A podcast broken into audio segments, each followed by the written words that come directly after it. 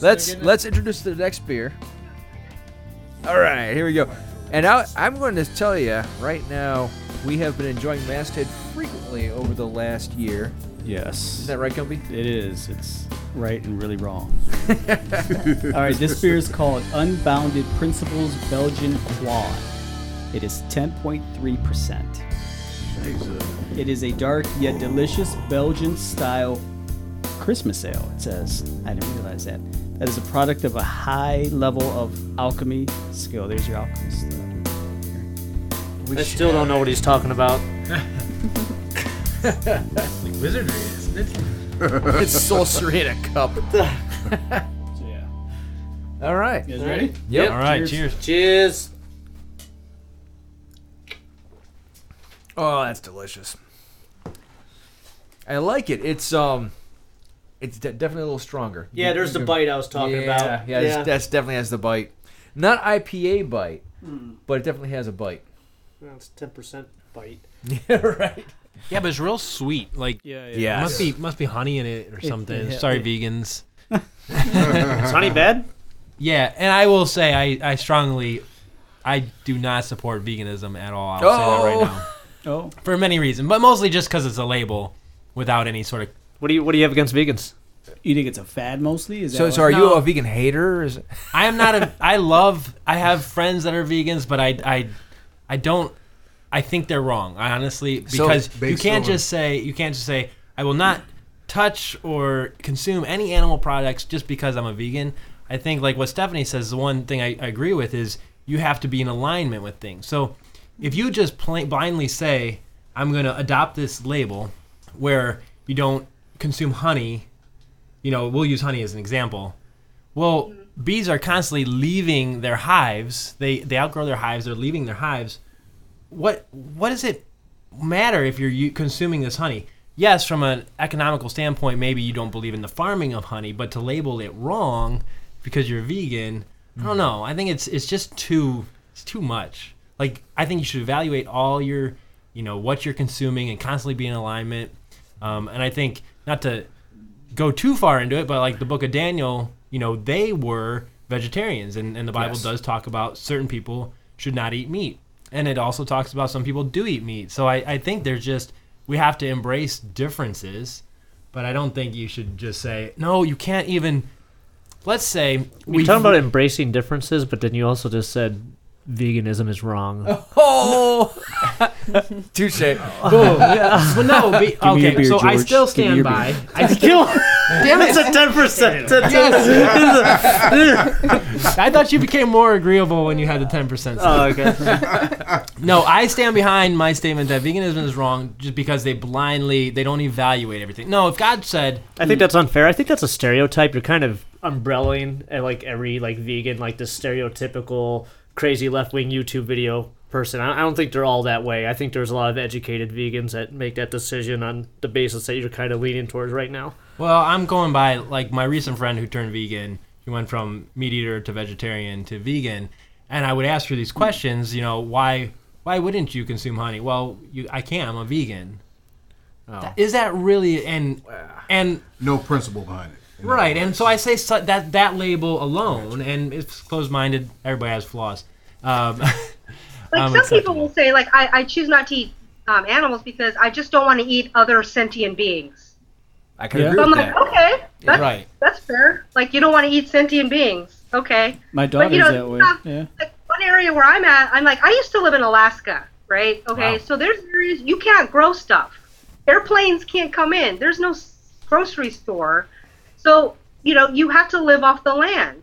And a lot of the mm-hmm. land there are animals. So mm-hmm. cases like that, like or like the Native Americans, like when they they hunt bison. I mean, they eat. There's a ceremony around it. They, they use everything, and they and they have like that's their main source. You know, so mm-hmm. it's kind of like, well, are we to judge these people because they can't grow, you know, fruits and vegetables, and they don't have like these things. They have to rely on the land.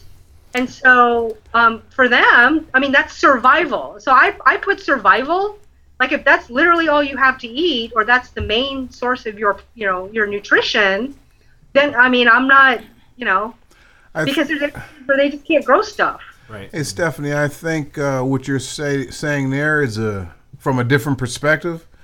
As far as uh, some others, my impression, what Mike was saying, people want to take a stand with no principles behind it, or Yeah. maybe it's a trendy thing to do.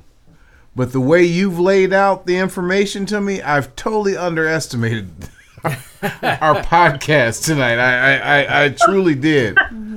Um, and it's a it's it's a breakdown in every aspect of it. This is why this is. This is why that is. And when you take all that in consideration, and and depending on what route you plan on going, oh, it's truly justified. It's scary. Yeah, yeah. It's scary. Yeah, and we we've just touched the tip. Yeah, exactly. It's like a whole I could go on for hours like on stuff, but this is just again like some basic stuff. Mm. And again, like I like like you, like I I mean I went, you know, when I started learning about the factory farm system, like I had to take breaks cuz I'm like like what?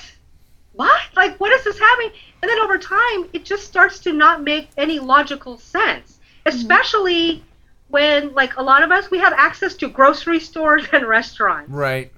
Yeah. right? We, we can cook, we can shop, and or if we have more money, we can have people make it for us. Mm. Yeah. It's or we have delivery systems now, right? You there are plant-based, um, you know, delivery systems, and and I you know I always tried to focus too on plant-based versus vegan because again, Right. vegan has a lot of emotion tied to that word, and a lot of people get very polarized Right, around Mike? it. So- Just Right, a little, Mike? Just a little. yeah, but when you say plant-based, right, that focuses more on the diet Yeah. Yeah. like the food and not like like a culture or philosophy or for some reason for some people it's like a religion to them Yeah. Right, Or, and they- or, they or like it- like the amazing Impossible Burger. What's the amazing impossible? Oh, Burger? Oh, the Impossible Burger is incredible. It's amazing. okay so i have a question so Shoot. h- what would be the christian point of view on the on cultured meat so now we're making meat from the dna of animals Hmm. right so no slaughter is involved and you know you only need you know you, you know you just do a little biopsy of a cow and then you could produce like hundreds of pounds of See, meat I But what is the now that gets into the area of like, well, is this natural or not? And what what is because well, it came from an animal, but a lot of science was also involved in now producing because this this is the path we're going on, right? Mm-hmm. Because as we grow to Yeah. 10, 11 billion people on the planet, the factory farm system cannot it cannot sustain because literally because of space. I agree with that, and I, I can tell you which way it's going to go, just like it's always gone.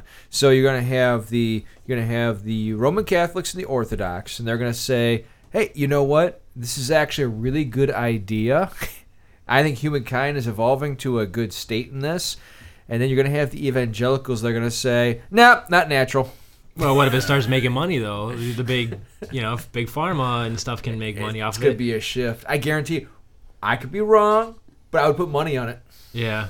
Let me ask you this, Aaron, from a theological point of view in the Old Testament, because uh, you know, there's this uh, debate back and forth that God promotes or does not promote the eating of meat, but He did allow after the flood because there was no plant-based food left to eat meat. Correct? Well, For a time. I mean, there was only two Now- of every animal, so well, what did? Well, Yeah, but in six I mean, what's he weeks- supposed to do? Wait six But in weeks? six weeks you can. Now hold on. Oh, okay. Hold on.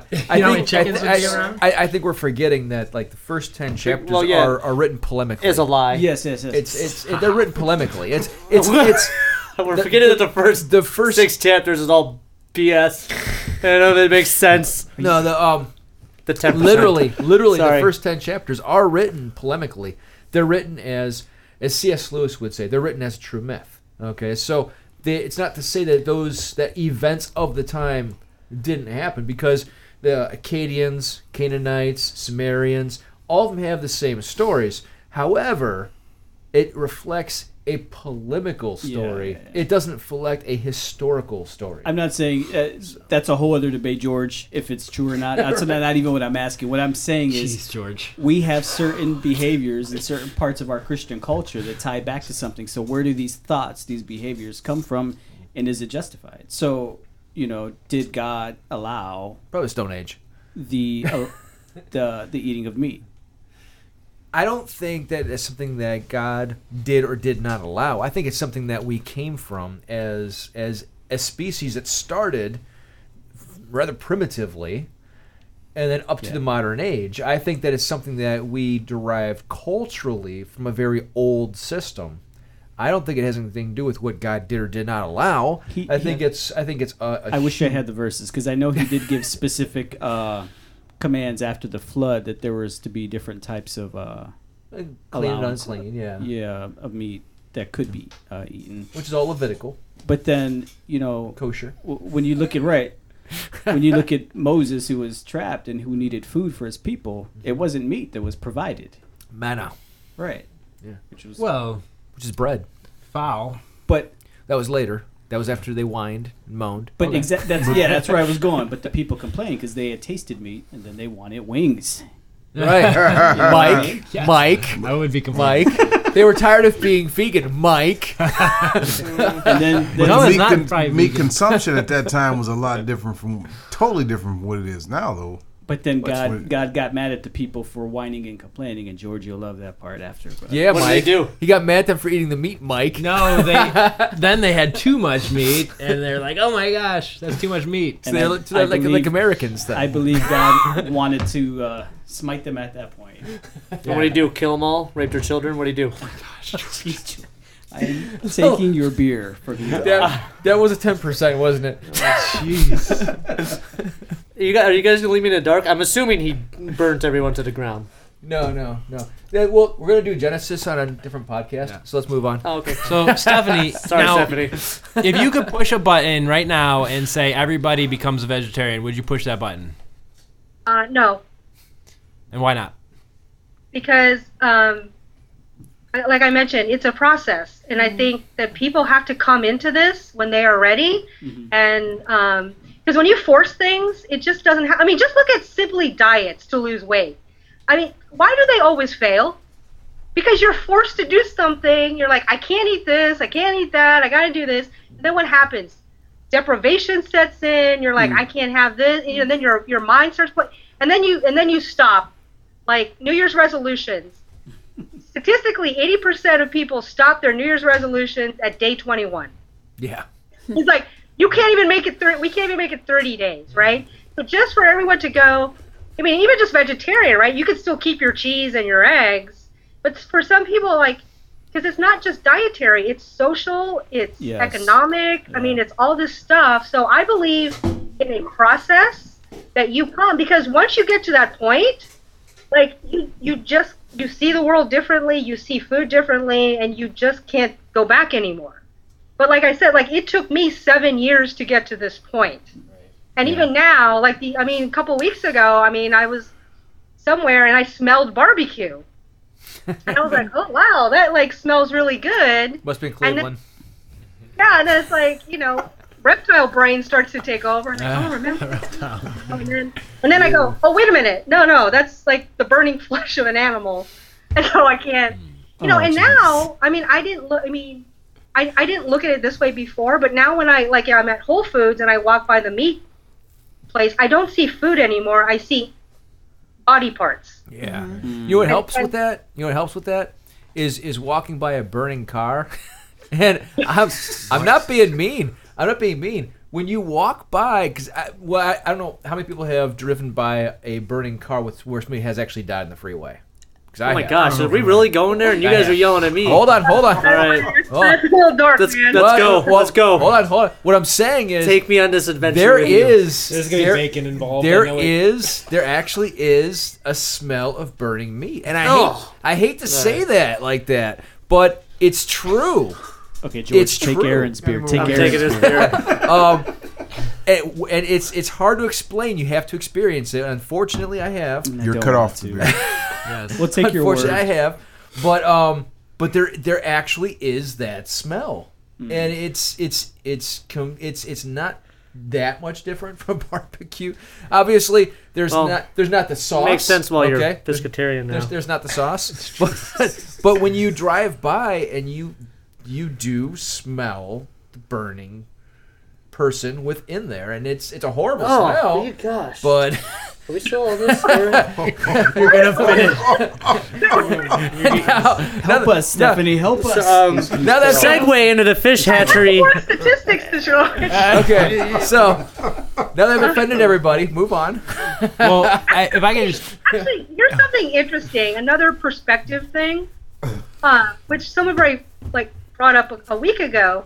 So there's a lot of people who, who you know are like they say they're animal lovers, right? They're like, I love my dogs and cats, and I'm for I'm against fact, you know, the the puppy mills and stuff, and they still eat meat.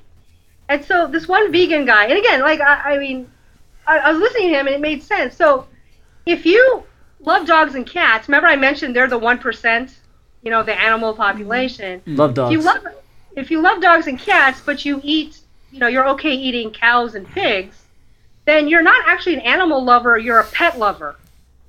Because if you're an animal lover, you love all animals equally. But if you mm. look at, well, why do Very I mean, point. pigs are actually smarter than dogs. So if we look at the intelligence ladder, then we should be eating dogs instead of pigs. oh.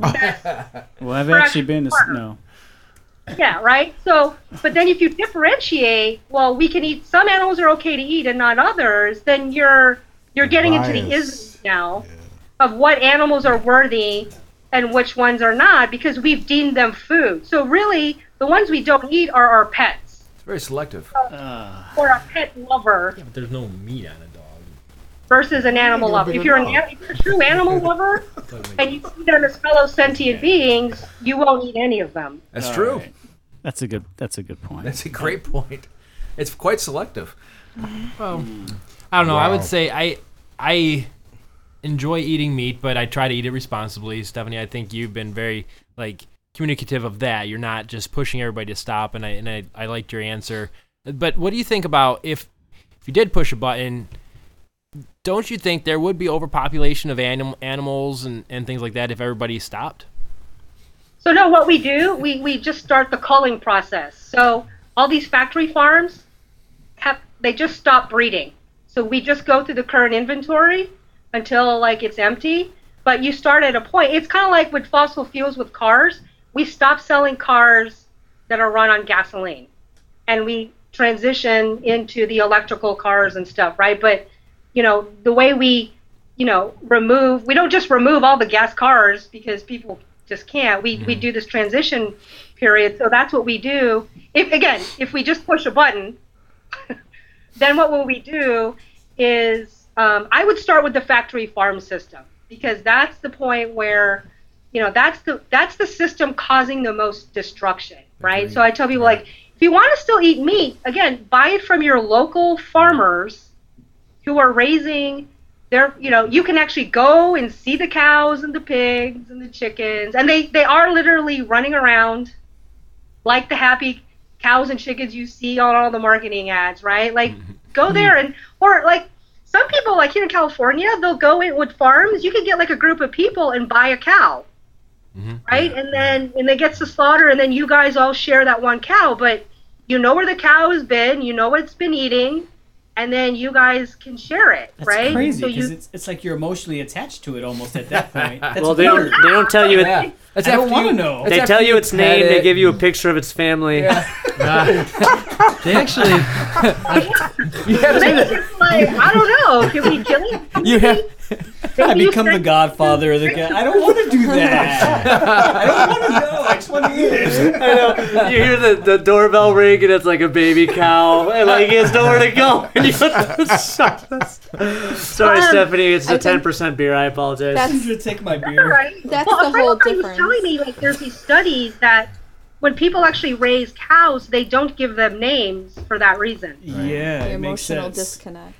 Yeah, they just have a number tagged to their ear, and then Right. like, okay, that's cow number thirty-eight, and then it'll, and then we'll just put it in the trailer, and off it goes. You know, by number thirty-eight, right? We don't name it. We don't give it a name because then it becomes a sentient being to us. I think that's the biggest disconnect, though, if you think about it, because if we, if if the if the biggest, if the biggest disconnect between us and that being is just us not naming it, we should go to all the factories and start naming the cows. Is that where you're getting at? Right, yes, right, there we right, go. Right? And then like when you buy it, you gotta be like, yeah, this this was uh you That's know Chuck. Ranger Bob or Yeah. whatever the cow's name. I don't know. I mean, th- think about Plus, we don't even call beef cow. We eat beef, not cow. Right? Right? Right. Even We in, eat pork, not pig. You're right. And I think there is a point when you're growing up where you've like, right, you finally learn what meat is what. yeah. Yeah, so I guess it is. I never thought of it that way. That's interesting. Well, Yeah, my kids, true. my even my kids, uh, uh, the first time I said, "Well, beef is a cow," they're like, "Wait, what?" It comes from where? Right? Yeah. And, and we have a disconnect, and we're raised with that disconnect. Yeah. You know? That that I think is a big stem. So I took my sons to a father son retreat this past summer, and um, one of the activities was to kill your own chicken, basically, and eat it. So so on there, Oh. sorry, Steph. But so you basically you had to do it as as if you lived in Africa because uh, there were missionaries in Africa le- leading this, and um, no one wanted to do it, but I thought it was important because I I need my sons to know the choice that they're making. So I choose. Oh, sorry, did I just make her leave? No, no, no. Um, so I I I choose to eat meat responsibly, but I needed them to know. And if they chose after doing that that they didn't want to eat chicken or meat anymore, I'm fine with that. You know, they have to live with the consequence. And when I see two chicken breasts on a plate or something, I realize that's a whole chicken. Right. So if I cook four, that's two chicken. You know, Right. like like I want to make sure I'm I'm not overdoing it. You know what I mean? And, and I think sourcing locally and stuff. So I do think we shouldn't disconnect. We should have that like yeah. what's on your plate was sacrificed for you. You have to appreciate it, and that way you'll reduce the amount you eat, Yeah. and So- you, you know the consequence. Tell me more about this chicken. I don't What know was its if name? So, it's pretty. It's pretty R-rated. I mean, is he already Juice. Listen, Juice already told a story about a human body being burnt in a car. I know. Like, What? We can only go up. Yeah. Why? It can only get better. it's definitely not as bad as a human burning flesh, but it, it is pretty gruesome. I mean, it's you don't have a blade spinning around, so it, it is not. You do it as quick as possible, you know. And and so when I was growing up, the chicken up, let you pick it up? Was it like being your friend? no, it ran. Okay, good. So he knew at least. Right. He had a fighting chance. Yeah, right. It You was could have been little- faster it than was a you. little slow. Survival of the It was fittest. a little slow. You're Ranger material. You realize that, don't you? I'm ready. Hey, you're Ranger material. So, but I think I think reconnecting. How did the kids react after doing? I mean, what was their They experience after? So, you know, within 45 minutes uh, over an open fire, you're getting ready to eat this chicken. And my oldest son, he was a little squeamish. He was sort of like, I don't know if I want to. I said, You don't have to. Um, but he did. And he said it was the best chicken he ever had. um, I, I honestly thought it was it ended up being a rooster. It was tough. So, I, but again, it was it was that reconnection with the consequence of what you're doing that makes me not take for granted of you know the depth of, of what I'm I'm doing here. What something sacrifices life. So sort of like the Native Americans, like you were saying, how hmm. they would almost have a ceremony around it. Well, that's really what it felt like. I can't. I get emotional about it a little bit, and and I do think you know that's really what we may pray over our food, but honestly, as Americans, our prayer sucks. You know, like we we it's just a it's a habit. I hmm. honestly think I could live on Cheetos if I could really say, "I God, thank you so much for these Cheetos," but you can't. You know, you have to be honest with yourself, and so if you're praying over your food, it has to be an honest prayer too. If it's a created, you know, if we're going back biblically, okay, and God created the animal, it has a a being. I don't know what else to call it, right?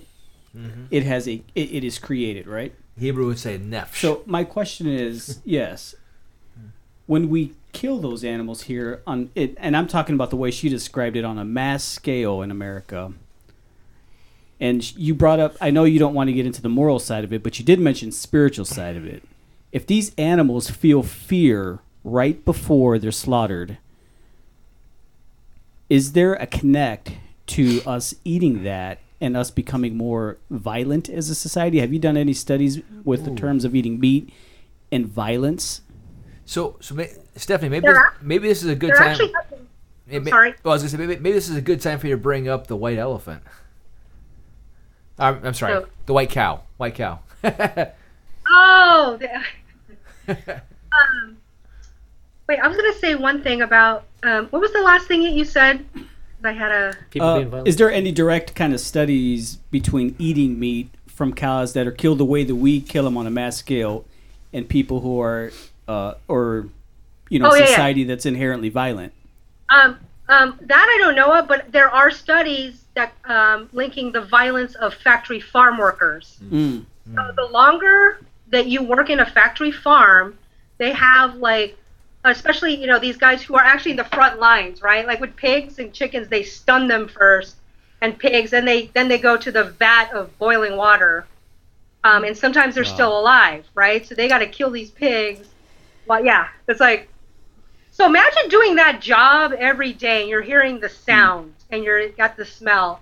So there are studies on the psychological impact of working in, in slaughterhouses on these on these men and they're primarily men. And they come and they have the highest rates of um, domestic abuse, suicide, um, alcoholism, and drug abuse. Right. So when we talk about the op- opioid problem, which again is primarily in the poor red states, where again there's a, a lot of those jobs that they have are working in these factory farms and slaughterhouses. So there are many studies on that. In fact, there's a study on even like so how do we like and and oh and the turnover rate is very high as you can imagine hmm and a lot of the workers are undocumented as well because how many Americans are going to want to be working in a slaughterhouse, right? Like, hey, we got plenty of jobs. so your job is to kill pigs all day, right? Clean up the blood and do all like most Americans will be like, oh, no, no, no, no. I'll just eat my bacon. I'm not. But there are a lot of jobs available in the factory farm system.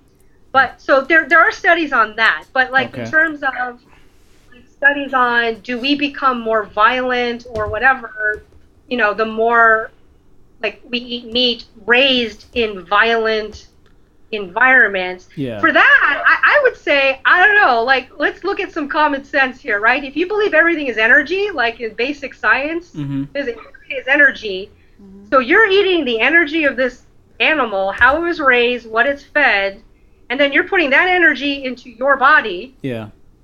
I mean, over and then it adds up over time. It's going to impact you in in some form of way. Whether you're conscious of it or not is another thing. But again, if everything is energy, that energy is now in your body. And you know, another thing I saw was hmm. like this guy asked. He, he just asked a question again, not whether eating meat is morally right or not. He's like, so if the last thing that your food did was cry for mercy for its life, is that healthy? Whoa. So I'm like, oh, oh no, That's good. no, right? Because you're like, animals cry.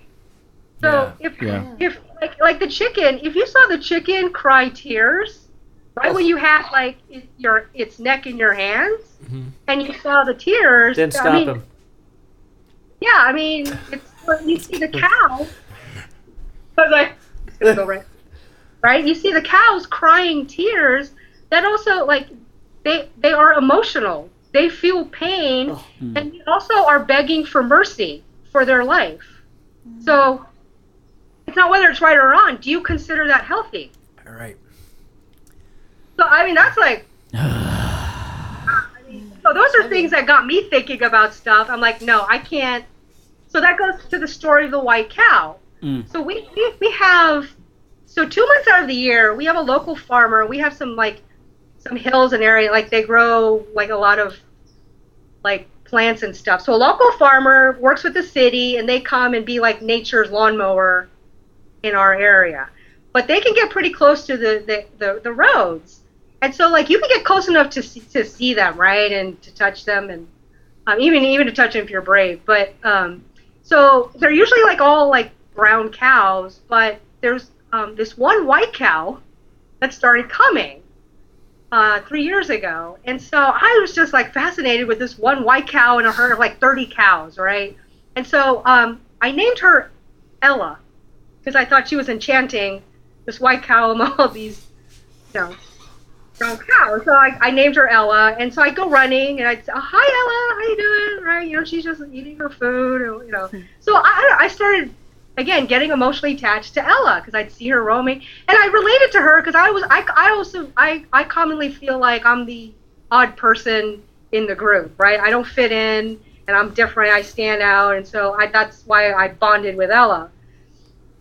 And so one of the things that I told myself, okay, if I'm going to eat meat or beef, I have to be able to look Ella in the eye and say, I need you to die so I can have protein. Okay, I had to look her in the eyes, and I was like, Mm. I can't, I can't, like, I can't look her in the face and tell her, you need to die so I can have some protein. I'm like, I'm just gonna have to figure out how to get protein somewhere else because I, I just can't do that. So then, um, during my research on factory farming, I came across, you know, like, you know, you go on YouTube and you get lost in videos, right? So I found this one video of a medical doctor who is wanting, because, you know, doctors are not taught nutrition. So this doctor decided she wanted to learn not only nutrition, but, you know, the food system and meat. So she had a friend uh, who actually, like her uncle or something, owned a local slaughterhouse. Now, this is a humane slaughterhouse, okay? So this goes into the This is an whole thing about like humane meat. So humane meat is humanely slaughtered. So she she goes and she asked them like, "Can I film?" And they were like, "Yeah, you know, it's totally fine." So there she noticed this area there was one white cow that they separated from the the other cows because she was getting like she was like too rowdy. And so she went over to the white cow and you know, at first the cow was afraid of her, but then like over a few hours that she spent with this cow, the cow started to calm down, but then also started to like like her. You know, she's like, "Oh, you know, you're a, you're a nice human. You're petting me, you're spending time with me," and calmed her down. And then, you know, the rest of the animals, I mean, they're outside of the slaughterhouse, but they're freaking out, right? And it's like, well, why are they freaking out? Like, if if they're not intelligent or don't feel anything, like maybe they literally smell the death because they're like, okay, we're that is not a good door. Because someone comes in and someone comes out. Like, and then um, they they didn't get to her that day, so the doctor came back, and she was with her, and the cow was like happy to see her. It's like, oh, it's my human, you know. I'm like so happy to see her, and then um, it was her turn to to go into the door, and so um, the doctor, you know, she said, "Can I stay with her?" Because again, I want to film the process, so I will stay. I will stay with her. And so the cow, all the other cows were fighting going in the door, and there was a little ramp, and other cows were fighting, but but this white cow No. just went, George, you're, George you're, this is too gruesome for George. that much. No, I, No, I, keep going, let's keep keep going. it's okay. I'll give, I'll give him a hug. It's all right. So the, the white cow was like with her human. She's like, oh, okay, I'm fine. So she just walked in like, oh, I'm with my human. Everything is fine. Mm. And the doctor's filming this, and she's like internally freaking out now. Um, and the and the white cow is like, okay. And then she gets to the platform, right? So they have a platform where they start. And then in the last look on the video is white with her cute face, just looking up at the video, completely calm, just looking at her human like, oh hi, where where are we going? Like she's trusting her human, and then and then they stun her, and then and the doctor keeps filming, right? Because this is what she wanted. So they stunned her, and then she went in, and then they they did the whole process, right? And so, so you know they, they they take a chain by one of the legs, and then they haul the cow up so they're upside down so they can cut the neck. Um, and so she filmed all of this, and like the doctor so she went. The cow went in trust calmly because she trusted her human. I mean, at that point, that's when I busted into tears and like, this cow trusted this human being, and this is what happened to her, which happens to many cows. But I, I didn't see anyone. I saw Ella on that platform. I, I saw my cow there, and and she what like these big brown eyes with just like trust in her face, mm-hmm. and then you see the process of what they do to her body once she's dead and go through these pro and then afterwards the doctor's talking interviewing and she's like I, i'm i i she's like it was fine until like i realized this this cow was felt safe with me and she trusted me hmm. and so that's the first time I experienced that. Yes, indeed, like these animals are like us. They bond, they trust, they believe, and then we betray them in the very end. She felt like I betrayed this cow I knew for 48 hours. Yeah. Huh? She did betray that cow. Yeah, and so then we don't you we never think about this, right? That again, we call it beef, not a cow, and so like you see this video. I mean, I could send you guys if you want to actually see it because it's Oh, not, man. not No. No, I don't want to see it. Yes, you should send see it. it. Totally send it. Definitely oh. send it. If you, yeah. But I mean, if you're gonna eat meat, you should. when should. people talk about like my humane meat, I'm like, okay, fair enough. Let me show you this video and tell you about Ella and this white cow, and then afterwards, let's talk about humane slaughter because again, um, the word humane means benevolence, right? Compassion, sparing. So if this cow is, if any animal is looking at you, look with mercy in its eyes, wouldn't the benevolent thing to do is to spare, let it live? Like that's logical, right? That's what I was hoping. I was holding on there for a happy ending. I was hoping it was gonna go on the platform and then the doctor was gonna buy the cow outright. Or right no, off. she couldn't. Even if she wanted to, she she couldn't because it was already like in this process, and she could not, you know, she couldn't save this cow. So so she felt like, okay, I'm going to honor her life by filming the whole process and talking about it and educating people. So this is I'm going to use her life um, to educate others on, you know, and again, this was humane meat. This wasn't factory farm meat. This is because a lot of and I I was one of those people too. Towards the end, I'm like, okay, I'm buying humane meat. Like, I know the farm, and then you know, then it, it gets to the grocery store. I mean, I, I kind of like compartmentalize and crap. But when you see this stuff, so now I see Ella, and now the cows are back. Ella is actually back for a third year, and the first thing I thought is like, she's still alive. Okay, and she has, and now she has a baby. Hmm. So Ella has a baby, and it was like I saw them, and the baby's milking from you know her mom, Ella. I'm like, oh, you know. So I'm kind of happy to see Ella for a third year because that's kind of long. Uh, and now she has a child because normally they take the kids away. So this is a farmer that actually raises, you know, all their animals from birth to to slaughter because normally, um, like the baby, the baby cows are taken away to become veal. Mm. Oh wow. Yeah. So um, Should, do, do we want to explain what veal is and where it actually comes from and how that's how that process works? So veal, veal actually, the whole veal system actually starts from the dairy system. So in dairy, for dairy cows, um, uh, only the females are profitable for dairy cows. So if a dairy cow gives birth to a male, he has he, he's worthless to a dairy farmer. So he is sold off um, to become veal. So most of our the veal that we eat in the United States are actually baby male dairy cows because they have no profit generation use in dairy farms. And then they're raised in these crates where they can they can't barely move because they need they want their muscles like um, they don't want them tough, so they don't want like muscle because you want like really juicy veal, right? So they keep them in these crates. So they just stay like the pigs. They just stay in this one spot and they can't move. And yeah, they're I don't think they even live a year. No, no, they're under a year. If you ever went to a veal farm, I went to one or two when I was younger because I helped on farms and stuff. Some veal farms will actually uh, put the um, the calves inside these containers where their four legs go down to the containers so they can't move, so that that way it's even that juicy. Yeah.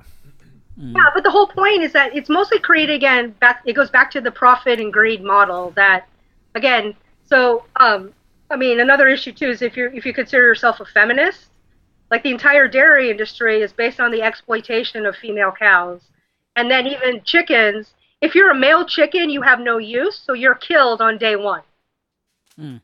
They literally grind them up. Like 30 seconds into it, yeah, they sex them and then they throw them into a grinder. Yeah. That's true. That's true. all big out and then it's like okay you're a male chick then you're just ground up we keep we keep the girls because they can become like but i mean it's just based on like uh, i mean and that was something uh, uh, actually one of my birdie delegate friends brought up was like you know if you consider yourself a feminist you should not eat dairy or eggs and I, ne- I never thought about that. And again, so I started to learn about the business model of what, and then I was like, oh my god, like I can't what?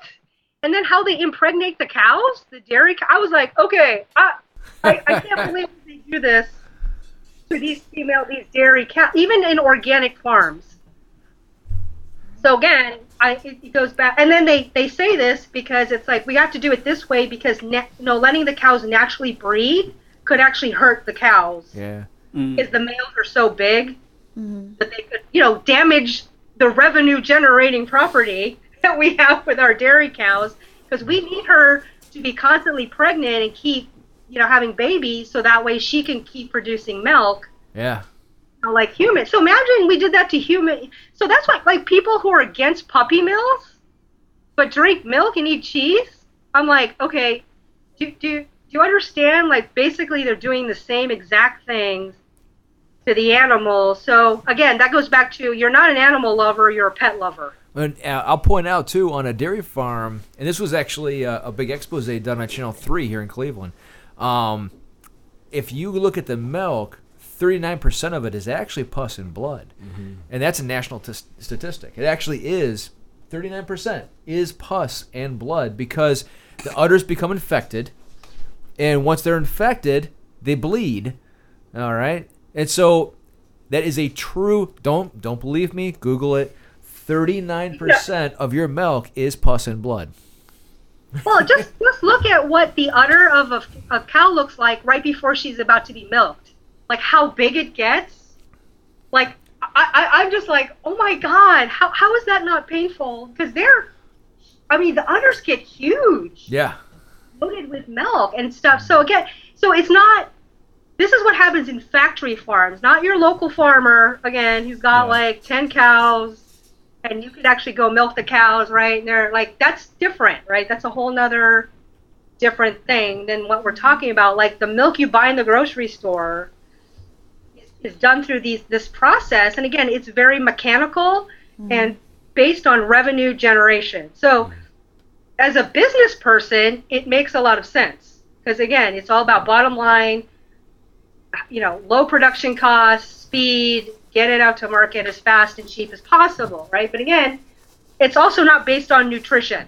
Like, what is nutritionist for human beings? Because, you know, remember that time where they used to put the R- RB, RBGA or RBH mm-hmm. Yeah. growth hormone? Yeah, yeah, yeah.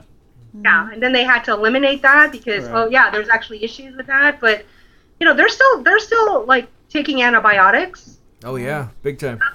But um, here's the thing with organic dairy. Um, if you have to give a cow um, an organic cow antibiotics, it can no longer be organic milk. So they sell them off to a conventional dairy farm. Mm-hmm. Because with dairy, conventional dairy farms, they can, you know, you know, whatever you know in them. There's again, there's. I mean, even when we have regulations, the the enforcement of these laws is very minimal. I mean, it's just like small. And and oh, we were talking about like seafood. Yes, we were. There we go. So okay, so seafood. So uh, did you guys know that we now have a GMO approved salmon? Yes. Mm-hmm. Yes, we do. From Japan, is that right? No, it's here, Aqua Bounty. Okay. United States.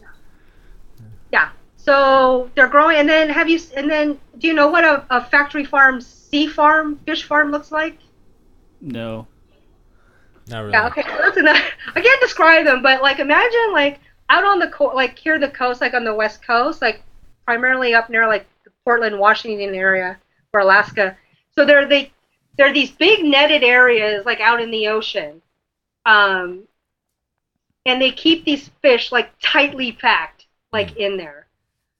Um, and then there's other ones where they're literally grown in warehouses. So they create these, built these big deep pools in these warehouses, and again pack all these fish, as many as they can, into it. So a lot of these fish are literally swimming in their feces and excrements, and then like they're breathing out, and then they also feed them antibiotics. So with all the, they also feed them GMO feed and a whole bunch of antibiotics. Because imagine like you got all these fish you can barely move like crammed together again in their short lives and then they they then they take them out and go through the process of killing and processing them. But with the, the GMO salmon, which our FDA has now approved, made by, uh, I believe the kind Aqua Bounty, I think is the company.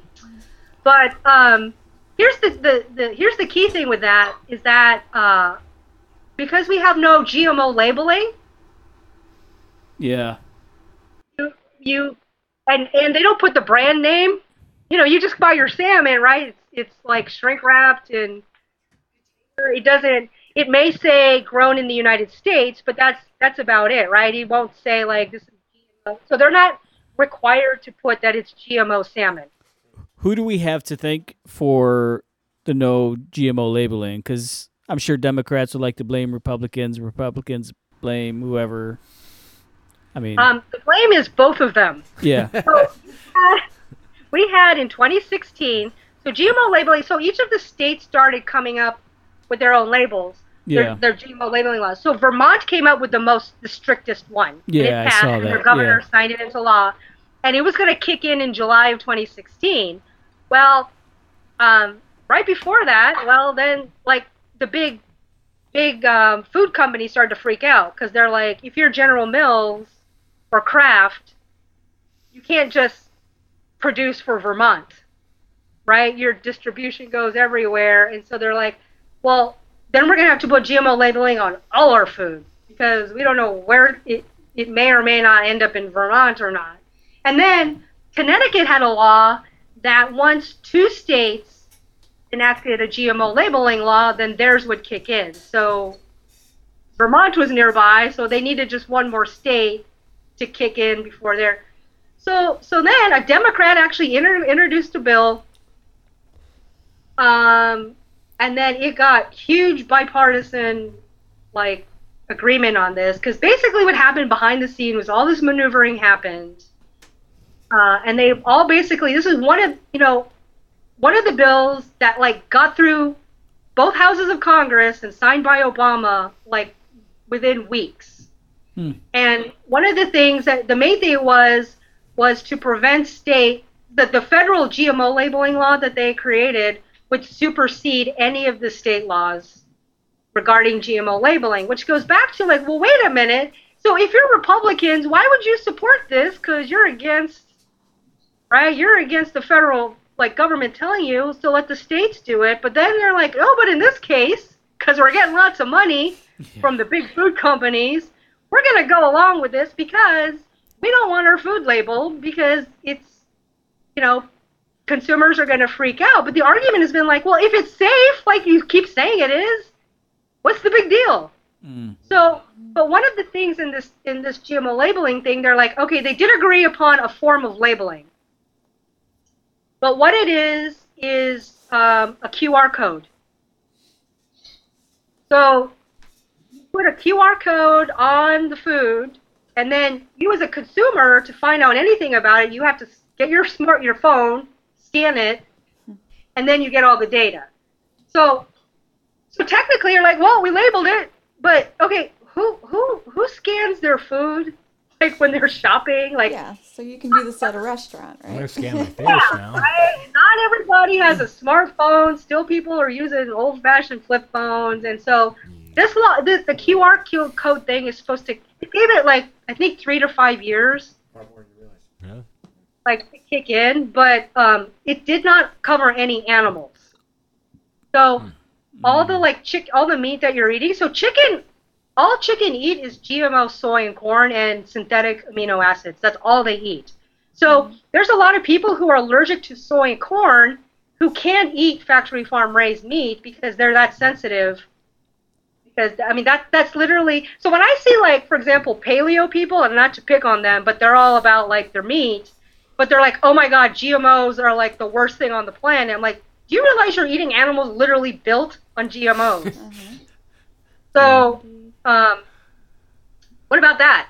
You know and like, like, oh well you know it's like okay I, you know they don't convert. I mean it becomes the protein. So that's why they feed them soy because soy is the cheapest form of pro highest cheapest and the highest level of protein to get these chickens to broiler size in 42 days Okay, 42 days that you're eating this, and like I had a paleo friend, so I started asking him about like, okay, with all your meat, and I asked him, do you is all your meat like local, organic, raised? And he's like, well, no. Like when I go eat out, it's whatever the restaurant has. So 99% of all the animals raised in our country for food are raised on factory farms. Hmm. 99%. Like I was shocked and I didn't believe that. I kept looking around and It's like 99. And for chickens, it's 99.99% mm-hmm. for chickens. The, the healthy meat. And so mm-hmm. hmm. I, I'm just telling him some of this data and I go, that Uh, He said he said not the one that he, he ate with his son when they were camping. so the, the chicken you ate was part of the 0.01. right, right, right. So I made a difference. Attaboy, Yeah, Mike. but when you Attaboy. think about it, like what, nine billion chickens we raised, eight billion, right? So Yeah, that's it's yeah. sad. You never know. Yeah. So with with the paleos, uh, you know, he was just kind of like, okay, okay, like I'm not. Again, are, is this in alignment with your values? I, I get your diet thing. I mean, I don't agree with all of it, but I understand it. But like when we bring up all these other issues, like is that in alignment with your values and beliefs in these other areas of your life? Yeah. Yeah. then you can like the meme with the you know the mathematical pro like he's starting to think now and it's like okay that's like too much thought. I don't want to think about it right? So i'm like okay i'm not you know i'm not pushing you. That's why i don't i don't push people because it it it starts to hit them on their own. It's for and for a lot of people it's too much to to take in and comprehend. Yeah, it's overload. Yeah. it's overwhelming and it's too much. That's why i i i believe in a reductionist process like reduce. Hmm cut cut down versus cut out. Right. So transition a question I have then, if I go to the grocery store, because you know this is something that my wife and I are kind of pride ourselves on. You know, we look for all the foods, w- whether we go to, I don't know what you have out there in California, Earth Fare, Trader Joe's, or do you have any of those? Yeah. Trader Joe's, Whole Foods. Okay, so we go to these places, right, that are sold as being more healthy in general, and we look for the food or food like products that have all the gluten free, GMO free, free, free, free, free, free, free, free, free. How much of this stuff can we truly trust, and how much of it is really what it is? You know, I mean, are are we being scammed on everything? Um, you know, that's a really good question. Again, that's where even within the labeling system, so um, we have like anything that's labeled with the USDA organic, like you can be Mm-hmm. like, I mean, nothing is 100%, but you could be like 95%, like, because there's always going to be someone who breaks the law and whatever. And again, the regulations, the inspectors, and how they check on this Mm-hmm. is dropping. And then now, now there's talk of privatizing this system Mm. which again goes back to if you're going to privatize it, you're basically letting them self-regulate. Yeah, what's the benefit? What's what's the argument for that? Um, because it puts more money into the, it lowers the government, like money spending, and it puts more money into business. All right.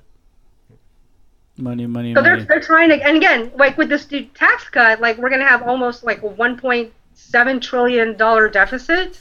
Yeah. So now they're going to look at like, okay, we got to trim everywhere, and so they're just looking like everywhere. I mean, to to cut. You know, I mean, like today, I don't know if you guys saw on Twitter, like one of one of the things. I mean, this is not really related to food, but you know, they're looking at like Native Americans.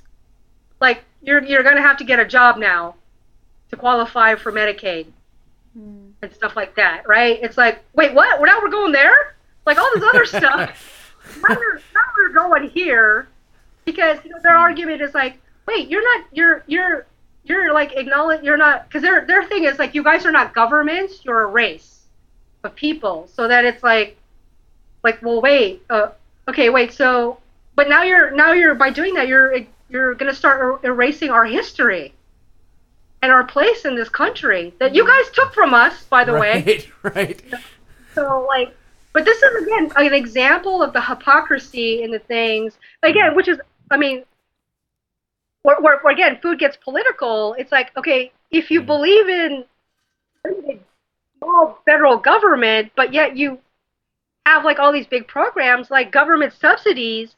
The reason meat is so cheap is because it's being heavily subsidized by our government. So you eliminate that, and we will see the true cost of meat of, of the of, and beef in particular is really expensive because a lot of these companies too they get, I mean they get subsidies from their their feed and their water. Like some states offer subsidies for the water for these animals, and mm. some of them are literally not. They're getting water for free to feed all these oh. animals. So again, that goes into your political views of what you believe. And I'm like, okay, is that in alignment with you believe?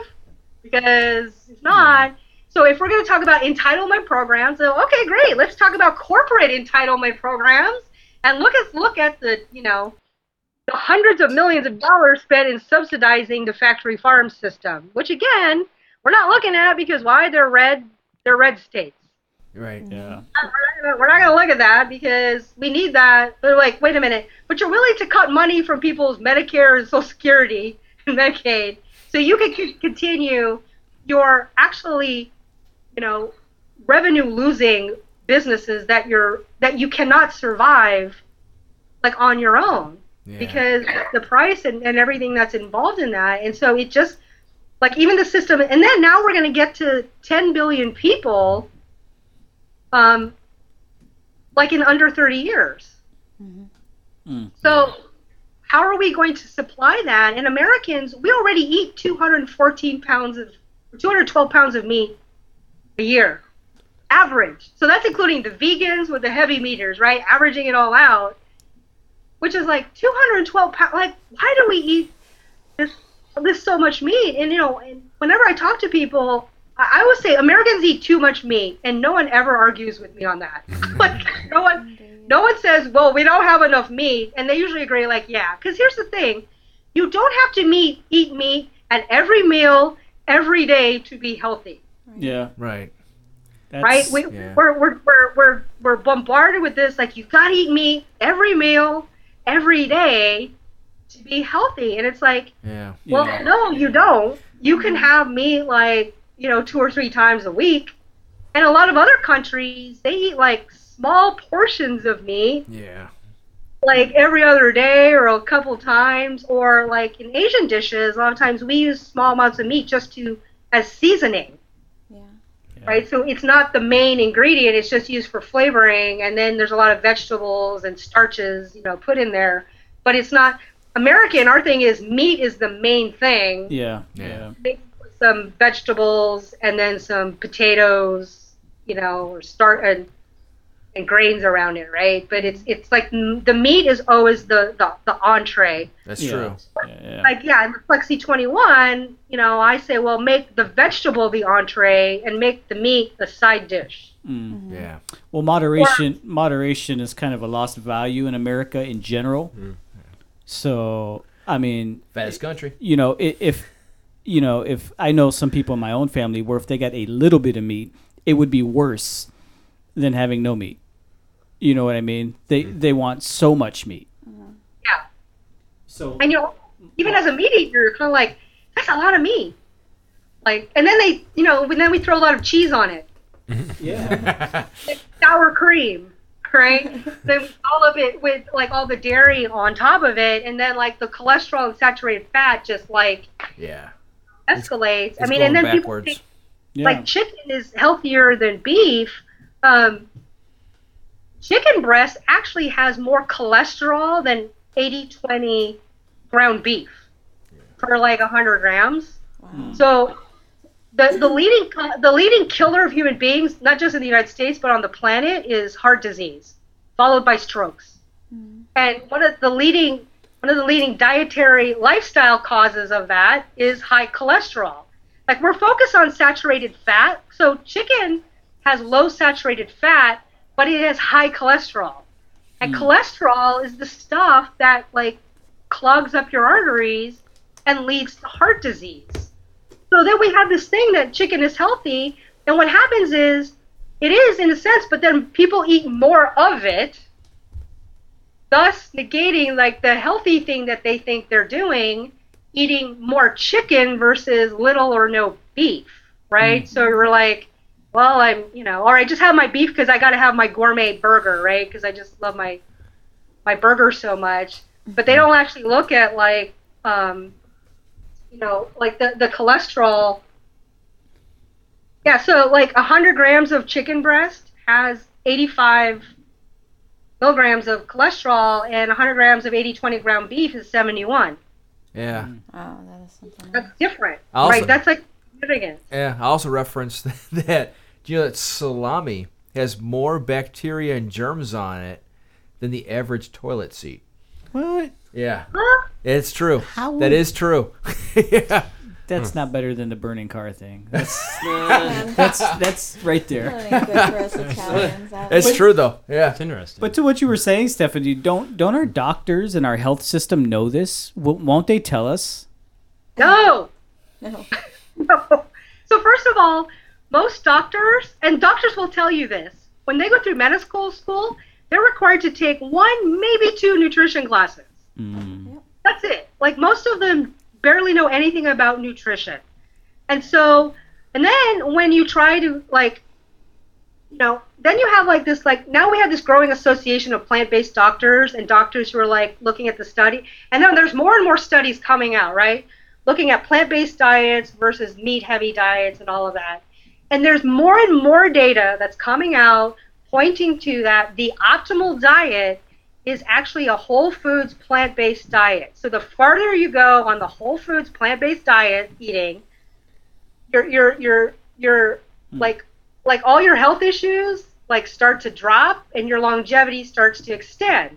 So um and then there's like the, the one of the biggest um, things is the blue zones. I don't know if you heard of guys, guys have heard of the blue zones. Mm-mm. So with the blue zones, they did a study of like who are the oldest living human beings on the planet and where do they live. And so they found these various cities. There's only one area in the United States, and that's Loma Linda. Um, and there are it's their religion Where is that? uh, in California, down in the south. Okay. Huh. And I forget what their religion is, but in their religion, Evangelicals. they're- Said evangelical. Uh, no, no, it's a Christian baseline, and I forget. But they, it's uh, not- every show Gumby has to get one jab at the evangelicals. Yeah, but so they looked at these people like lived on average to 100. So like all these people, they looked at like what's the common thing? They all ate plant, primarily plant-based diets, and if they ate meat, it was just like occasionally fish, um, Okay. no dairy, no eggs, and then maybe chicken or you know turkey on Thanksgiving, but very high plant, high whole food plants, low to no meat. Um, and they they had lower rates of heart disease, cancers, Alzheimer's. Like you, you just go the list on and on. And they lived to be 90 to over 100 years old. And they ate beans and rice and lentils, like all the things that paleo and keto people are like. not gonna eat, like it's bad for you. But I'm like, okay. See, I look at this like we we we focus on like like quantity of food, but what about the quality, right? I mean, yeah, like yeah, yeah, yeah, yeah. like we in the United States we vilify beans and rice, and is someone Asian? I'm Thank like, you. okay, you cannot tell me rice is bad, Nah. okay? No, no, no, no, Just- no, no. No, No, no, no, no, no. or beans. Like most everywhere around the world, every culture has some form of rice and bean dish in their in their menu. It's only in the United States where you know again like it's gonna make me fat. It's gonna make me get right. It's just like you know, and so we get into this thing too where we vilify foods that actually a lot of cultures base you know base a lot of their like foods you know around and they are very healthy but you look at the blue zones okay these people are living to be a 100 and they're healthy Mm. So what are and you know so coupled with their diet you know they they live in communities. They have better connections with other human beings. They're married longer. You know they have family. They have more higher levels of fulfillment in their life right? So it's a combination thing. But when you just look at their diet um, and oh, a lot of the again goes to peace and harmony. So maybe with the high plant-based diet is tied to higher levels of peace and harmony Mm. because there's no killing of sentient beings. We let everybody, we let all the sentient beings hang out together, right? So there's like higher levels of harmony, and again, that goes back into alignment with what we believe. Okay. Wow, Yeah. that's good. Yeah. I totally get that. We do a lot of beans and rice in my house. and growing up. That's actually my favorite dish. I'm I'm infamously famous for my beans and rice. Yeah. Wow. oh, here's one little tip. So a lot of people, their their first argument is like, okay, gas make you know beans make me gassy. I can't eat it because I, I fart all the time, and I can't stand it. Right. So one of the reasons that happens So is because um, a lot of the standard American diet is very very low on fiber. Like we over protein and low under fiber. So um, when all of a sudden you're eating a lot of fiber, your body can't handle all that fiber, so it gets gassy. Hmm. So the thing with beans is that you slowly introduce it, like you eat small amounts and get larger over time. But if you're gonna eat a whole like can of beans, and your fiber count has been low for a long time, your body's gonna be like, oh my god, too much fiber, Yeah. yeah, Yeah, you can't even hmm. control it. Yep. yeah, yeah. That sounds like experience. Yeah. What are, the, what are the tips with beans? Like slowly integrate beans, um, because they are very high fiber, and that's the thing with meat. Meat has no fiber whatsoever. Yeah. Right. Yeah, and it's everything in moderation. Um, every way you look at it. Um, when, whenever it is that someone has an uh, issue with insulin, you know, you need to stay away from carbs as much as you can. But they say that if you are on a fruitarian diet, that it doesn't so much affect your insulin levels because that's natural sugar that you're getting from it. But it, has to do all around with with food combining. If you expect to lose weight, it doesn't make sense for you to eat so much carbs and protein, you know, together that you separate them. I remember back in the day, I'd learned this from um, what is it, Mary, Marilu Henner. She came out with a book, the the lady from Taxi, um, that you know it pays to separate your food. That if you're in the process of trying to you know get back to a normal BMI, that you really have to strive to keep those at at separate intervals, um, and also um, you know, in order to keep your body healthy, intermittently fasting is Yep. um, very beneficial too. That you, you try to go for a t like a 12 hour stint without eating. You, um, you know, get eight hours of sleep and, you know, go for another four hours without, without eating anything. And, um, you know, sometimes you don't eat breakfast right off of the rip. You know, you let your body kind of use up whatever it is that it's storing. That way, um, you know, it's re- refreshing itself, and then you only have a certain period in which you eat. Um, but as far as our family, we have a large family, and I know you know Gumby does as well, and um, rice and beans and oh yeah, all that. You know, we you know we try to substitute with um, with beans, and you know some some people argue that legumes aren't good for you. That um, you know anything from that family um, doesn't give you the the proper nutrition. Um, some people will say, hey, well, y- you're not eating protein, you're not getting enough protein, and are you going to suffer from anemia? And, you know, there are things, broccoli, broccoli has tons of, of protein that you can substitute with, but you just have to be looking for the, you know, those alternative sources. It doesn't have to just, you know, come from meat itself. Well, here's here's one thing that people so the so with the thing with beans is the lectins, right? They're like the lectins are bad. It's going to cause all these you know these issues, whatever. So lectins disappear when you cook the beans. So nobody eats raw beans. But here's the argument I tell you. I tell people like, do you eat raw chicken? No. Why? Uh, salmonella. you know, right? But once you cook it, it's all fine, right? Well, that's the same thing with the beans and the lectins and stuff. Mm-hmm. So your fears around lectin, is the same thing about why you don't eat raw chicken. Because there's a bunch of things that you would get mm. because it's raw, but once you cook it, it's all good. So this whole argument with lectins is like it's a baseless fear because it disappears once you cook it, like when you cook chicken. Mm-hmm. So the argument of leaching minerals and vitamins from your body that some beans have is, is that part of the lectin or is that something else? Yeah, I mean that go like anything that's tied back to the lectins. Yeah, I wasn't again, sure if that was tied when, back. When when we look at the nutrition things, like only part of this the stories are told, and then you get these books that get really popular, and Mm. and then they're like, okay, but you're not telling the whole story. But again, like when I bring that up, well, do you eat raw chicken or raw beef? Like no. Hmm. Because you'll get a bunch of stuff. Well, then why don't we talk about like all the stuff you can get from chicken? Right. Because there's actually more. There's actually more health issues you can get from eating chicken, even cooked, Mm-hmm. than than eating beans.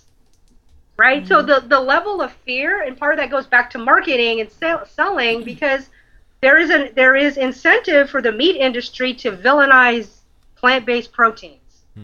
Yeah. Yeah, I, absolutely. and I would say that the human body has an amazing eh, way of healing itself if Yeah. we put the right stuff in. And, Resilience. and I asked about the doctors earlier because I feel like our system puts doctors in a precarious situation between a rock and a hard place. Because I believe a lot of them know that maybe going more plant based or vegan is healthier for us, but they are not allowed to openly promote that. Um, Yeah. as much. their and, and I say that from experience because my wife, uh, there was a time uh, health wise we were we were having certain issues, and she was really scared that she could potentially have something really serious. So we went to our doctor that we trusted for years, and you know the doctor told her, and I'm not going to mention anyone's name, but the doctor told her said, you know, before we go any further, before we even say the c word, cancer, or anything that could be remotely as serious, I want you to go vegan for one month, come back, and then we will take some ah. tests. Yeah. But this was kind of under the radar, unofficially, yes. Wow, And that's rare. it is very rare, and it, but w- we've. I mean, she's she gave birth to I don't know how many of I don't know how many kids do I have.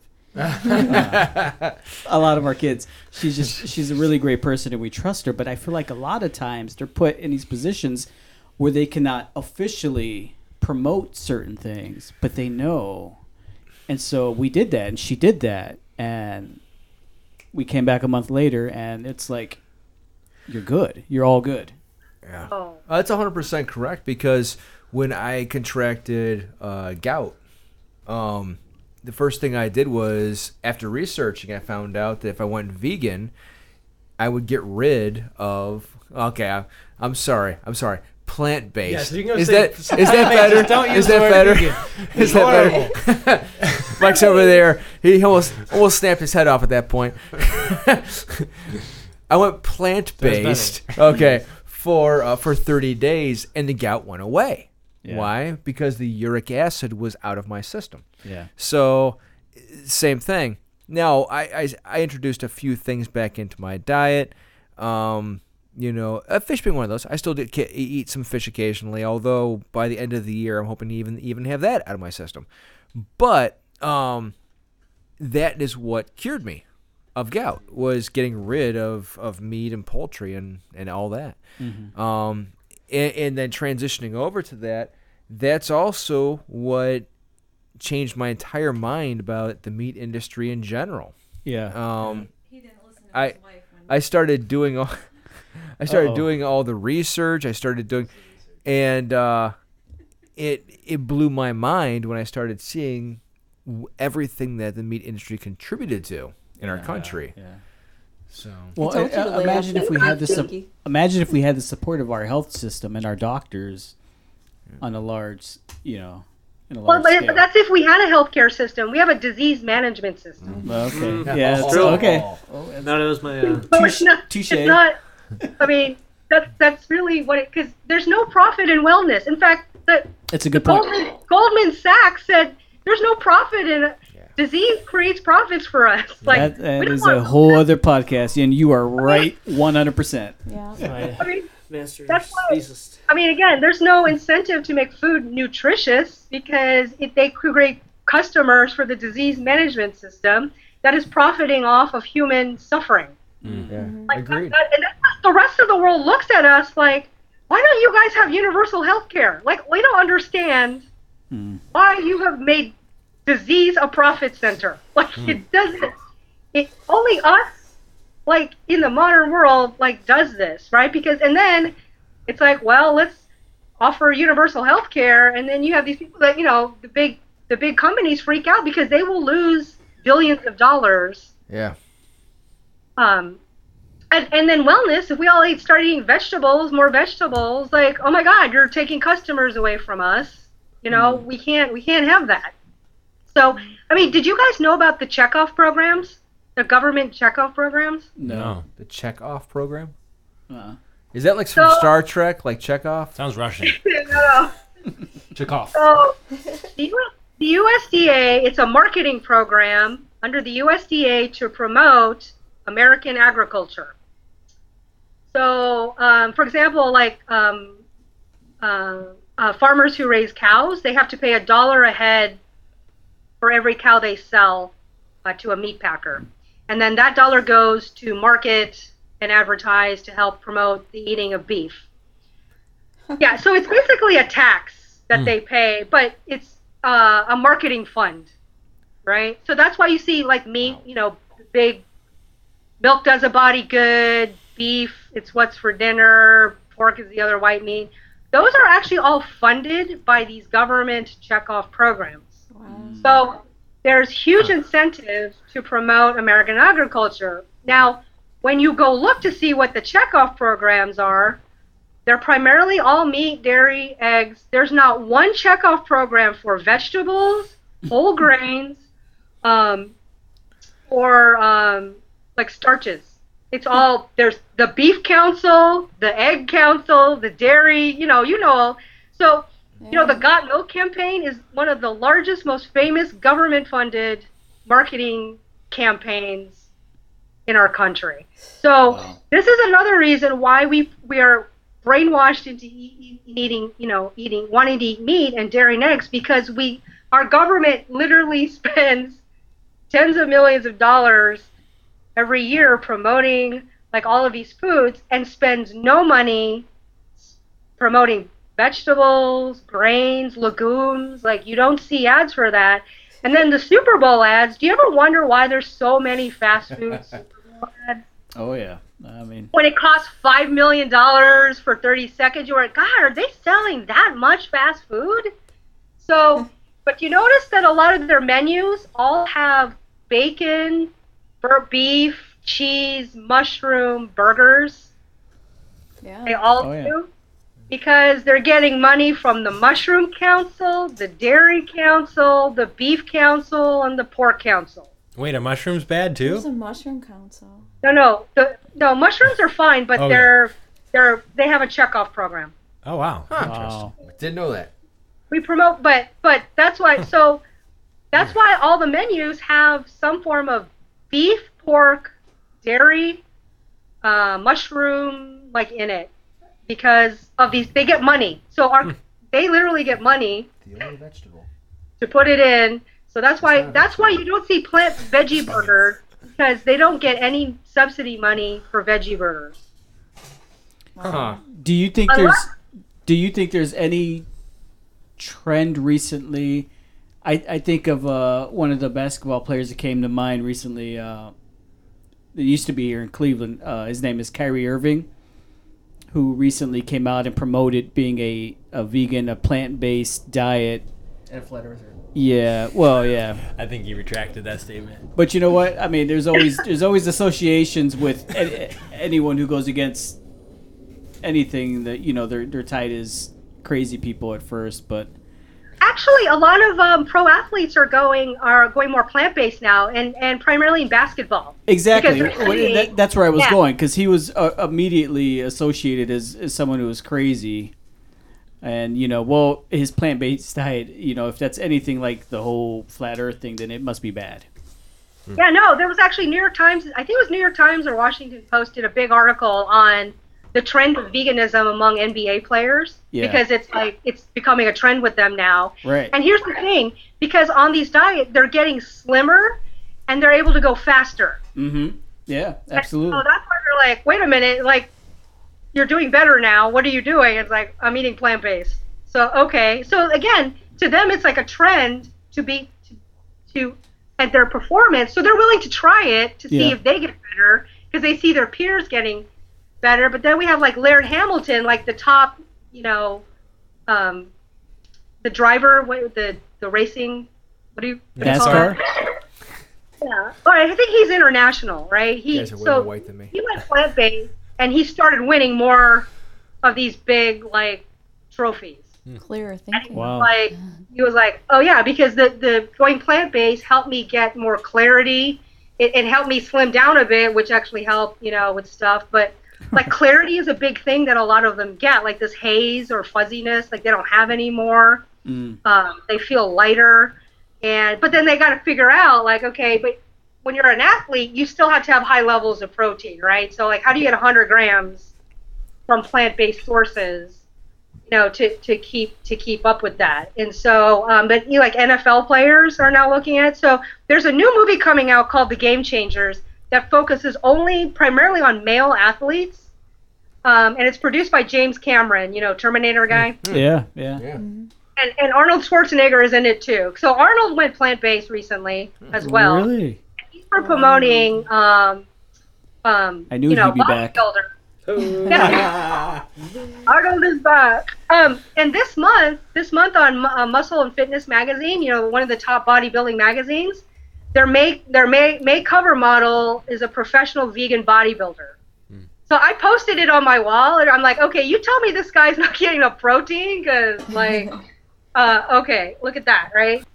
Yeah, but there's like this new like, like thing of like vegan body. I'm fascinated with the vegan bodybuilders because they bust all the myths. Mm. You know, they're like, and they're doing it without steroids too, right? So you look at these guys, and you're like, what are they? Do-? And they're like big, Yeah. you know, and and they're, you know, they don't look like, like distorted like the steroid guys. Uh, but you're like, wow, you're able to get this ripped Yeah. just eating. I mean, again, look at like again, Muscle and Fitness magazine. Look at the cover. Look at that guy. I'm I'm, I'm just like, Yeah. and he's 28 years old. He's never eaten meat. Well, it just goes to it just goes back to the old adage of you know, the ev- everyone wants to be as strong as the ox, but the ox is vegan. Uh, Yeah, or like cows, elephant, like the strongest animals on the planet are all plant based. I never said about gorillas. Hmm. Indeed. Yeah, that's a I good mean, point. so, They eat bugs? so, I mean, why So- why are we why are we obsessed with protein? Part of our obsession with protein are, are these checkoff programs. Yeah, yeah. I agree. If you want to hang out for hang out for a second, uh, uh, Stephanie, we're going to call the end of the program right now. okay. So, um, Wow, we've been going a while. Yeah, we have. so if you want, if you want to hang out for a second, um, we are going to call it here. Everyone is going to call it good night. so long, everybody. Peace out. Adios. Uh, toodaloo. Don't forget to check us out on Facebook, Twitter, Instagram, and anywhere else you can find social media, or at BibleOverBrews.com. There's nothing taboo over brew. Thank you for having me.